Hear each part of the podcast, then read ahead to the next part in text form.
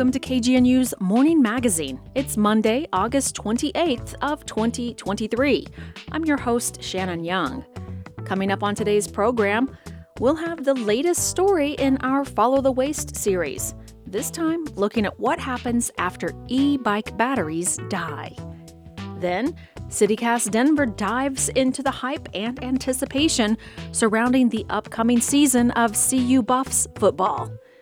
After the BBC News headlines, we'll hear the latest commentary from Jim Hightower. Then, it's a public affair. Host Jim Williams speaks with Sarah Huntley, Communications and Engagement Director at the City of Boulder, to discuss the upcoming What's Up Boulder Festival. At 9 a.m., Counterspin will bring us a look at fairness and accuracy in reporting. At 9:30, Leland Rucker will be in the Boulder studio for the Morning Sound Alternative. That's all still coming up, but first, the headlines with KGNU's Benita Lee. Today is the first day of classes at the University of Colorado Boulder. Expect more traffic in the Hill area and around off campus student housing as school is back in full swing and students who commute to classes get back to their routines. A teacher and community organizer known for inspiring student protests last year at North High will represent Denver's North Side in the state legislature next session. KGNU's Yvonne Olivas has more. A Democratic vacancy committee selected community educator Tim Hernandez as House District 4 state representative Saturday. His appointment makes 26 year old Hernandez the first member of Gen Z to serve in the state legislature.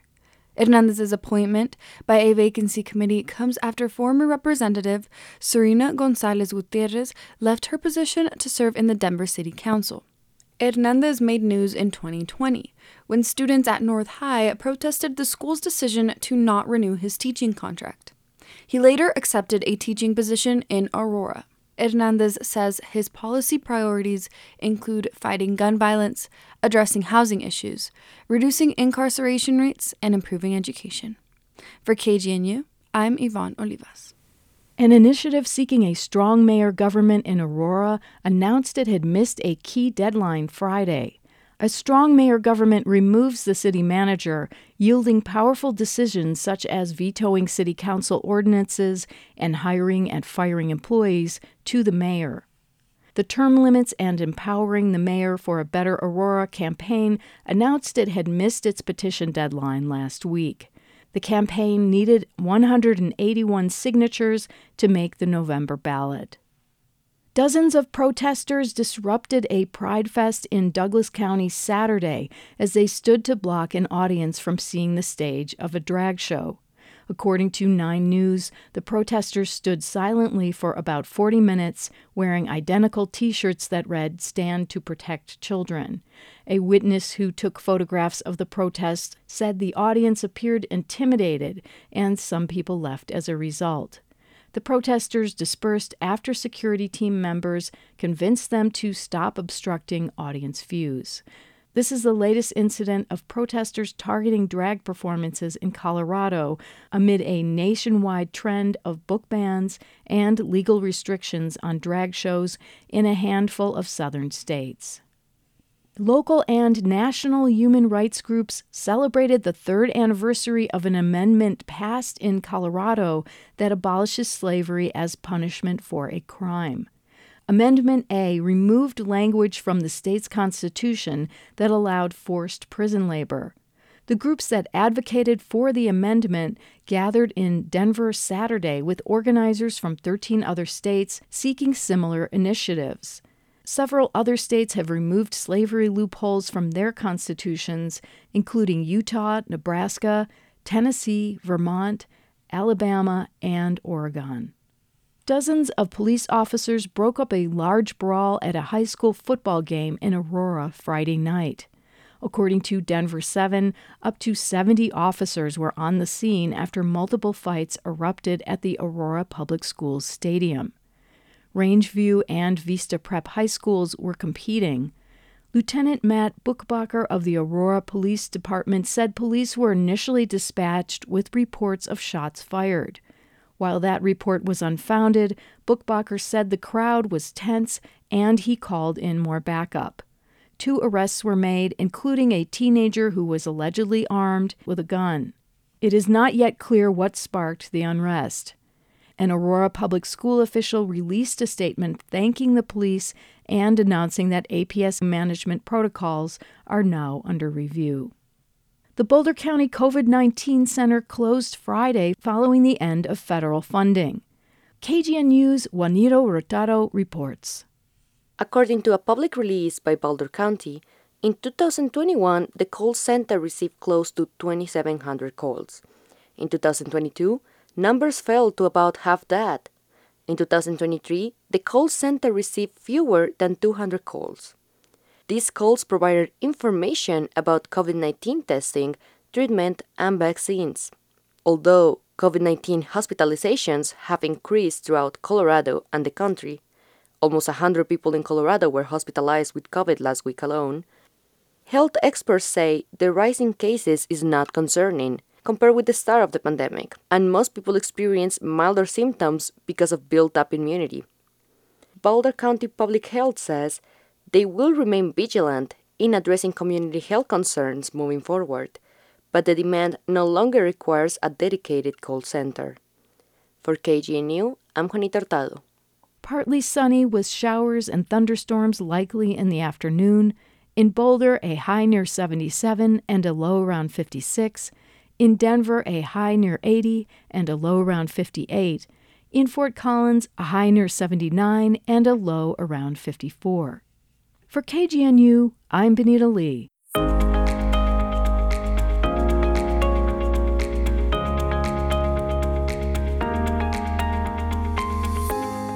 You are listening to The Morning Magazine on KGNU. I'm Shannon Young. Cities like Denver and Boulder have been offering financial incentives to get residents out of their cars and onto e bikes. Now, the state of Colorado has jumped on board to take the e bike rebate program statewide. While pedal assisted, electric bicycles are more environmentally conscious than gas powered cars in practice. Their batteries do leave a footprint. KGNU and Report for America's Jackie Sedley has this report for our Follow the Waste series. E bike batteries can be finicky. They're often made of lithium and can overheat if left charging unattended for extended periods of time. Not only this, but they're incredibly difficult to recycle. That's because lithium ion batteries cannot be safely thrown away, and the materials in them are too precious to be tossed in a landfill. With state and local incentives to get more Colorado residents onto e bikes, what to do about the batteries is a looming dilemma. Local bike shops are already finding themselves in the middle of this complicated recycling stream. May Blue Otter is the general manager of Small Planet e bikes in Longmont. She says they rely on outsourcing when customers come in constantly asking for help with recycling or refurbishing their lithium ion batteries. We kind of fall on High C or call to recycle or batteries plus to do our recycling for us because we have no avenue at this moment that doesn't cost us a large amount of money because usually we cover the costs of that pickup and drop off, which means we have to pay for not only the gas of the vehicle that we're driving, but for the time that that employee is taking, and that's taking people away from our shop. Blue Otter does what she can to help folks with battery related questions. Blue Otter is a trained geologist and, as a result, understands the chemistry and other scientific components behind lithium ion batteries. With overcharging lithium, if your battery management system is not working correctly, your battery will get super excited. Keeping it plugged in, it's just going to take on that energy, take on that energy, and eventually it's going to expand and your battery will basically burp and it will be unusable. She says that, as with cell phones, four to six hours is plenty, and that charging for more than eight hours at a time can reduce overall battery life. Exposure to extreme temperatures can also wear batteries out faster. Back over in Boulder, the e bike fleet at the Boulder B Cycle bike sharing program deals with heavy use in Colorado weather. Boulder B Cycle General Manager Kevin Kraus says that high quality batteries cost more upfront, but it was a conscientious investment made when transitioning the fleet to all electric in 2021. Boulder B Cycle sticks to one battery brand that they feel is reliable and high quality Bosch batteries. They have Underwriter Laboratory certification, which means that they have been tested to meet nationally recognized safety standards. They certainly can be more expensive to have third party testing and verification, but what we gain out of it is a much greater sense of security, both that the battery is going to operate as it should without error, but also that's going to have a long lifespan. All bikes in the B Cycle fleet have batteries mounted externally on a rear rack, as opposed to being installed internally. Some of the more affordable e bike models on the market have batteries embedded in the frames, meaning when the battery dies, the entire bike no longer functions as intended. Kraus says due to their novelty, many people now looking to purchase an e bike may not have these details in mind. Most people are still buying an e bike for the first time. They're not yet several years down the road needing to replace the battery of the e bike they bought. And my hope is that the more that e bikes are familiar to the general public, the more people will think of its maintenance and um, repairability long term Despite these complications, B Cycle's Kraus sees a hopeful future for e bikes, even though they have a larger environmental footprint than a conventional pedal powered bike. E bikes have been shown to basically get more people out on a bike more often for farther trips. And as long as some of those trips are helping to displace gas powered trips, then it should be a large environmental win. Kraus thinks that the more the bike industry as a whole embraces larger recycling programs like Call to Recycle or Hungry for Batteries, the easier it'll be to incorporate that cost into the price of the bike up front. He also says recycling a battery on a case by case basis is probably the most costly way of doing it.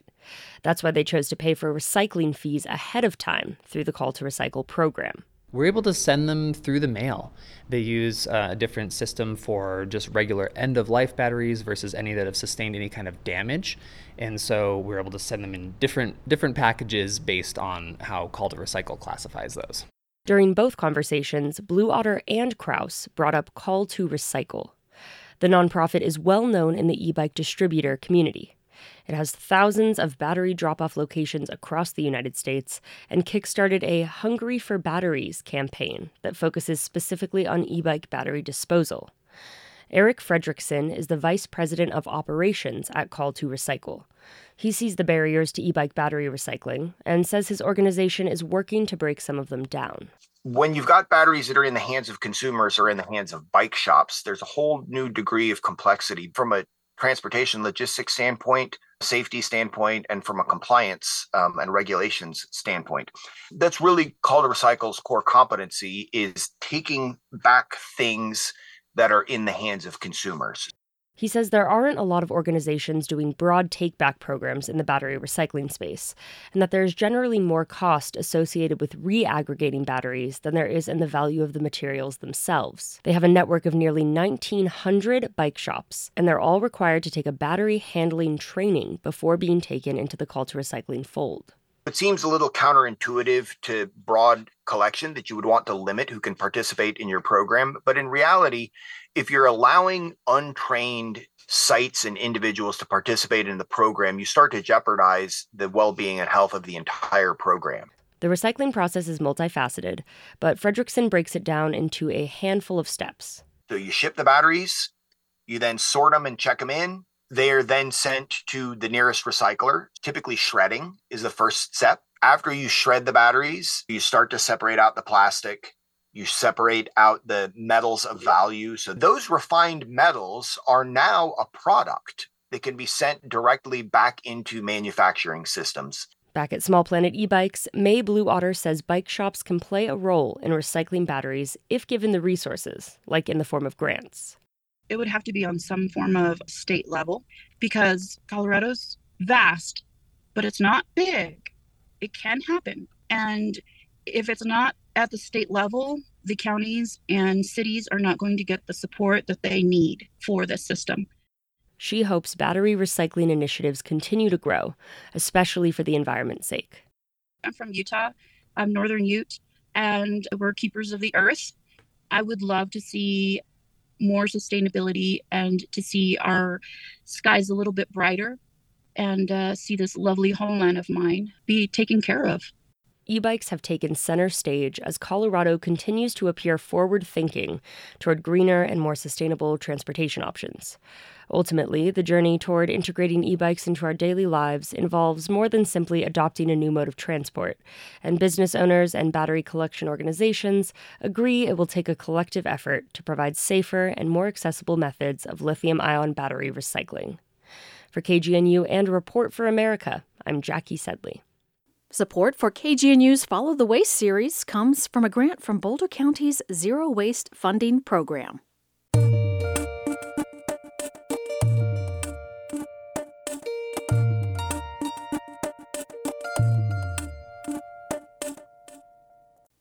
Today is the first day of school at CU Boulder, but perhaps the most highly anticipated part of the semester has to do with college football. It's time to see what the new look Buffs can do on the field under the leadership of head coach and NFL Hall of Famer Deion Primetime Sanders. CityCast Denver producer Paul Karolyi talks through the implications for Boulder and the whole CU system with 5280 Magazine's editor Lindsay King and editorial director Jeff Van Dyke. Can one of you two explain why Deion Sanders coaching the Buffs is a big deal? I mean, I think the the question is why is it not a big deal? I remember when there started to be some rumors of him interviewing mm-hmm. for this job. And Lindsay and I were talking, and we're both college football fans. She much more so than me. And she was like, Are you kidding me? Like, why would Deion come to CU? He's a Florida guy. He's coached and lived in Texas, played for the Dallas Cowboys. It just seemed like a weird regional fit. Yeah. But the more you start to think about it, it kind of makes sense because he has nowhere to go but up. Huh. Okay. Okay. Well, Lindsay, help me understand like why why Deion Sanders is special. Well, I grew up in Atlanta, so I am very familiar with Prime, or as we called him back in the day, Neon Deion, when he played for the Braves. Neon Deion. Neon Deion. And so he was he was a bright shining star his entire career, and even as a kid, apparently from the research that we did he was a, a, social media star before there was social media, and I think that CU. Wait, how did he have like tapes? Do you have like VHS tapes go viral or something? I just like mean he was tapes? everywhere. He was everywhere on every channel. Mm. He was just that guy around he was, town. Yeah, he was the self promoter. I mean, uh. he was one of those you know early generations of athletes that was preternaturally talented, but also just loved the spotlight and I think CU was very smart in a being a program that needed to be shocked back to life. He has brought that that burst of energy. Okay. Okay. So let's talk about how it happened because you all are you're explaining CU was down in the dumps. You know, they went one and eleven last year. It's a terrible football program. It's been terrible for like twenty years. He's this bright shining star who's on the rise. How did they do this? Uh, other than money. I mean, they paid him like thirty million dollars for four years, but like still, how how did they attract him to Boulder, Colorado? Yeah, I think if you look at the program over the past 25 years, CU has really struggled to get the right type of coach to bring s- some swag to CU. And I think that that is what they were looking for. I move different than a normal coach. I think different than a normal coach. Our swag is different. So our staff, we wear sweatpants and I don't require them to wear collared shirts. We want to feel good. We want to feel like we had practiced coaching the game and we want a little little flair. And honestly, big college football, it's it is one of those things that people believe attracts all kinds of things, all kinds of good things they think to their university students. So if you're talking about dropping enrollment, you're talking about, you know, all of the marketing that goes on because of college football. I think CU was looking for that. Hmm. So Deion had spent a couple of seasons at Jackson State, which is an HBCU, historically black college. And that was his first college coaching experience. He had started a school in the Dallas area called Prime Prep. Oh, that was a crazy story. Insane story, right? Robert's piece. Yeah. And and uh, flamed out spectacularly. But that was the extent of his coaching experience. Jackson State hires him. They start to have success. And he brought attention to that school, a school that was traditionally not known as a football powerhouse. Hmm. I think what I'm most interested in this conversation, and I know Lindsay, you'll be able to relate to this because you also grew up in a college football crazy West Virginia. I'm from Ohio, Columbus, the home of the Ohio State University. Great football program, huge business, and it has a way of warping reality around it. So I'm most interested in how this is going to affect the university, CU, which is this giant state system across our whole state, and Boulder. What do you think about that warping effect in those two big subjects? Yeah, I think that we've already started to see the warping if you talk about the way that CU for a very long time said that they would never lower any type of their standards. And I think that has already started to happen. They've changed their transfer rules to allow different students with, with different academic backgrounds to get into the football program. Um, so you've already started to see some of that warping when you're talking about academic standards. Mm-hmm. Um, you know, I don't know if, if you're talking about also the university looking, um, you know, presenting itself in a certain way. They got rid, Deion came in and got rid of a whole bunch of scholarship players who came to CU because they wanted to be in Boulder. And he he gave them their their walking papers and they had to go find other places to be. And I think that that's already kind of showing that the football program takes precedence over people that wanted to be at CU, students that wanted to be there for probably a lot of reasons. Well, yeah, I mean the the student slash athlete part of that equation is where does the student part fit? yeah, in? where is it? um, I just read yesterday that they have 68 new scholarship players.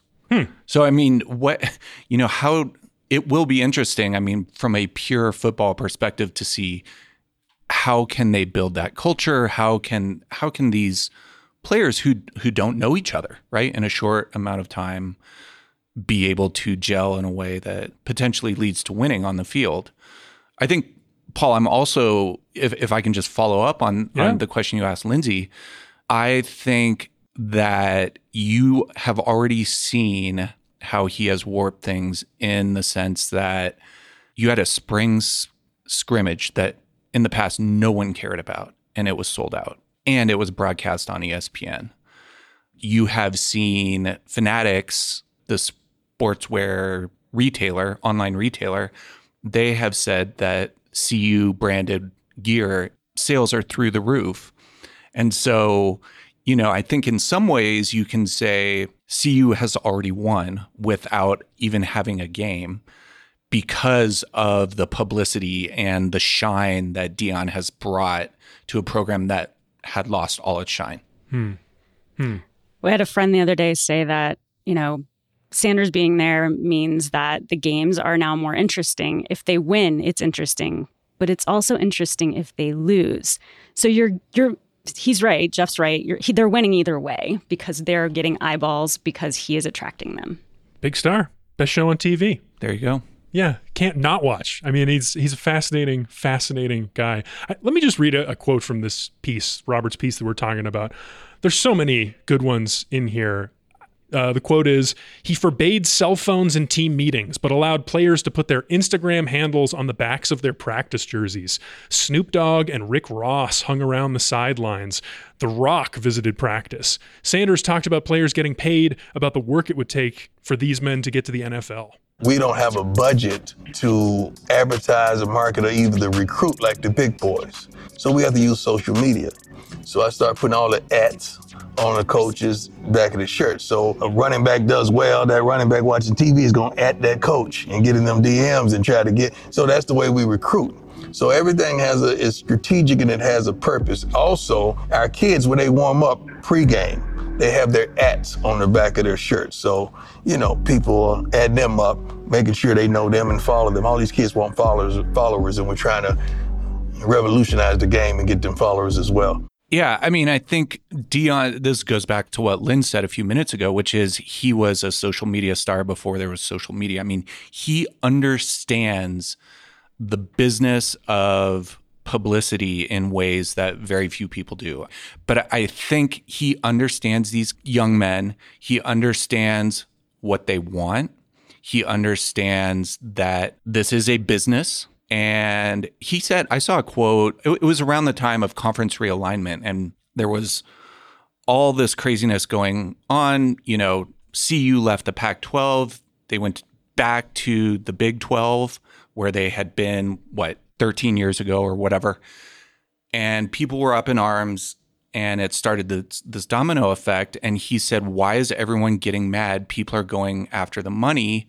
You get mad when kids do the NIL stuff, but it's all about money. And, you know, whether we like it or not, he's he's kind of right. He's absolutely right. The the NIL stuff is what he understands. He understands how to get paid. And what is NIL? So it's name, image, likeness, which is a recent change oh, this in the is way the change that allows the NCAA players to get paid by like smaller sponsorships. Correct. Mm-hmm. Okay. Yeah. Or some not so or, small or some ones. not so small ones if you can can get those. Yeah, I mean Bryce Young was doing ads with all the Heisman folks. I, I forget what it was. It was yeah, they're, they're big. You can get, I mean, some of these kids would rather stay in school at this point because they can get paid. They don't have to immediately go into, you know, pro leagues, or some of them don't even end up in the pros, but they're getting paid as college kids. And, and Sanders understands. And he and he's right in that it is only fair that they are getting paid for the product they are putting on the field. That was CityCast Denver producer Paul Karolyi speaking with 5280 Magazine's editor Lindsay King and editorial director Jeff Van Dyke.